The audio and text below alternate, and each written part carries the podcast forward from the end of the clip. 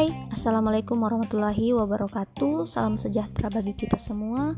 Om Swastiastu, Namo Buddhaya, Salam Kebajikan. Udah kayak mau pidato aja nih guys. Episode kali ini sebenarnya sangat spesial buat aku. Jadi tadinya aku mau bahas topik segmen 3 di episode 3 Karena masih ada satu topik yang tersisa yaitu insecure. Tapi berhubung hari ini adalah hari yang spesial Cie Jadi hari ini tanggal 28 April 2020 adalah peringatan Hari Puisi Nasional yang juga sebagai hari kematian penyair Hairil Anwar. Nah, guys, senior aku di kampus itu ada yang pernah buat puisi judulnya Hidup Setelah Mati. Dan kebetulan waktu itu aku ada tugas mata kuliah apresiasi puisi. Jadi tugasnya itu kita buat pementasan kelas berupa teatrikal puisi dan musikalisasi puisi. Nah, khusus musikalisasi puisi, puisi yang aku pentaskan pada saat itu, ya itu puisinya senior aku yang judulnya Hidup Setelah Mati itu. Jadi sebelum mentas kita kan ada latihan. Nah, di proses latihan itu kita pasti ada proses pemaknaan puisi dulu.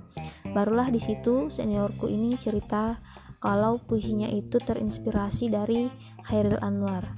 Kenapa judulnya Hidup Setelah Mati?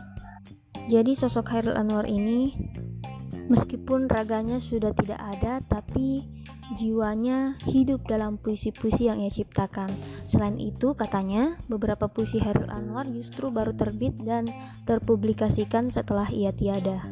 Nah, Hairil Anwar lahir pada tanggal 22 Juli tahun 1922 biografi lengkapnya bisa kalian baca sendiri di internet guys karena sudah banyak sebenarnya yang media yang membahas beliau, kehidupan beliau ini meskipun masih ada beberapa hal tentang Hairil yang memang sepertinya masih simpang siur dan masih abu-abu. Jadi nanti aku akan bercerita sesuai yang pernah aku dengar aja dari mulut ke mulut dan dari yang pernah aku baca di media, guys. Hidup Hairil berakhir pada usianya yang ke-27 tahun, usia yang masih tergolong tergolong muda, diduga karena penyakit TBC dan ususnya yang pecah. Jadi itu pun penyakitnya yang menyebabkan ia meninggal belum ada yang pasti. Nah, semasa hidup Hairil Anwar ini adalah seseorang yang berjiwa bebas. Dari seri buku Tempo berbentuk autobiografi Hairil disebut bahwa tubuhnya itu kurus, matanya merah, tapi senantiasa riang dan gelisah. Ia urakan, liar, petualang, kumuh, tapi seseorang yang juga intelektual, yang memiliki passion bagi kemerdekaan. Nah, ciri khas lainnya, Hairil ini ke mana-mana selalu membawa sesuatu yang tampak seperti map. Mungkin isinya buku-buku ya guys. Nah, so soalnya Hairil ini juga kutu buku banget guys. Jadi menurut uh, seorang pakar sastra di Indonesia asal Belanda, Prof. Atiu, Hairil sepertinya telah menyadari bahwa dirinya ini akan mati muda. Itu terbukti dalam puisinya yang bertema menyerah yang terdapat dalam puisi yang berjudul Jang Terampas dan Jang Putus. Jadi aku baca sesuai uh, tulisannya guys, ejaan lama sepertinya. Dan puisi terakhir yang ditulis oleh Khairil itu yang pernah dibacakan sama Mbak Dian Sastro. Judulnya Derai-Derai Cemara.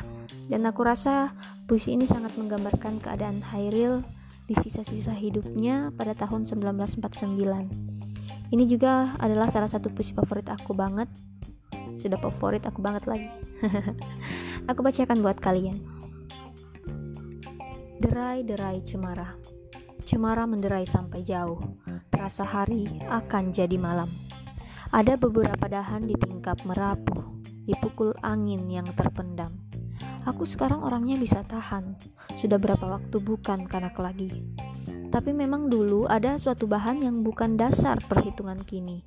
Hidup hanya menunda kekalahan, tambah terasing dari cinta sekolah rendah, dan tahu ada yang tetap tidak terucapkan sebelum pada akhirnya kita menyerah.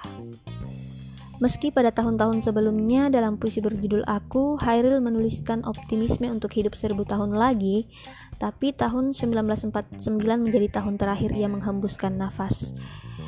Tapi benar juga guys, Hairil akan tetap hidup seribu tahun lagi. Buktinya, sampai berpuluh-puluh tahun setelah kematiannya pun ia masih dikenang. Hairil adalah perwujudan dari pepatah bahwa hidup itu singkat, seni itu abadi. Dan yang paling spesial dari seorang Hairil Anwar dalam sejarah sastra Indonesia, ia dikenal sebagai pelopor angkatan 45. Jadi secara estetika, sajak-sajak Hairil merupakan perlawanan terhadap estetika pujangga baru. Hairil menjadi pembuka jalan bagi sastra modern di Indonesia. Jadi pernah suatu ketika tiba-tiba saja senior saya tuh nunjukin puisi Hairil Anwar ke saya. Judulnya tak sepadan. Terus ada kata-katanya tuh ada yang kayak gini Aku menggembara serupa Asperos dikutuk sumpahi Eros.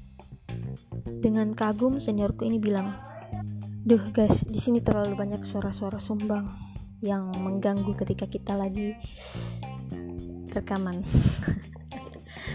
Dan dengan kagum seniorku ini bilang, "Wah, gila nih. Pada zamannya yaitu tahun 1943 Hairul sudah pakai kata-kata begini. Beda emang." Terus Prof Atiu ini pernah mengatakan bahwa Hairil mampu meyakinkan bahasa Indonesia, bahasa yang pada saat itu tahun 40 masih tergolong muda, ternyata menyimpan tenaga besar. Selain itu istilah binatang jalang yang melekat padanya yang dalam puisi aku diikuti dari kumpulannya yang terbuang diyakini sebagai analogi dari bentuk puisinya yang lari dan berbeda dari angkatan-angkatan sebelumnya. Nah, saya pernah dengar juga kalau angkatan sebelumnya itu puisi-puisinya masih terikat oleh aturan persajakan AAAA atau ABAB di setiap akhir baris puisi. Tetapi Hairil lah yang pertama kali mendobrak hal tersebut. Ini hanya sebagian yang dapat aku ceritakan guys dan aku mengucapkan selamat menunaikan ibadah puasa, juga selamat menunaikan ibadah puisi, kata Jokpin, selamat hari puisi. Thank you dan jangan bosan mampir ke tiap episode di Miss Podcast pot ah tuh tipe lagi podcast. Mulutku sering tipe guys. Karena efek gangguan-gangguan dari luar jadi udah nggak fokus dalam mengucapkan berbagai hal intinya jangan bosan mampir di tiap episode di Miss Podcast dan sampai jumpa Thank you.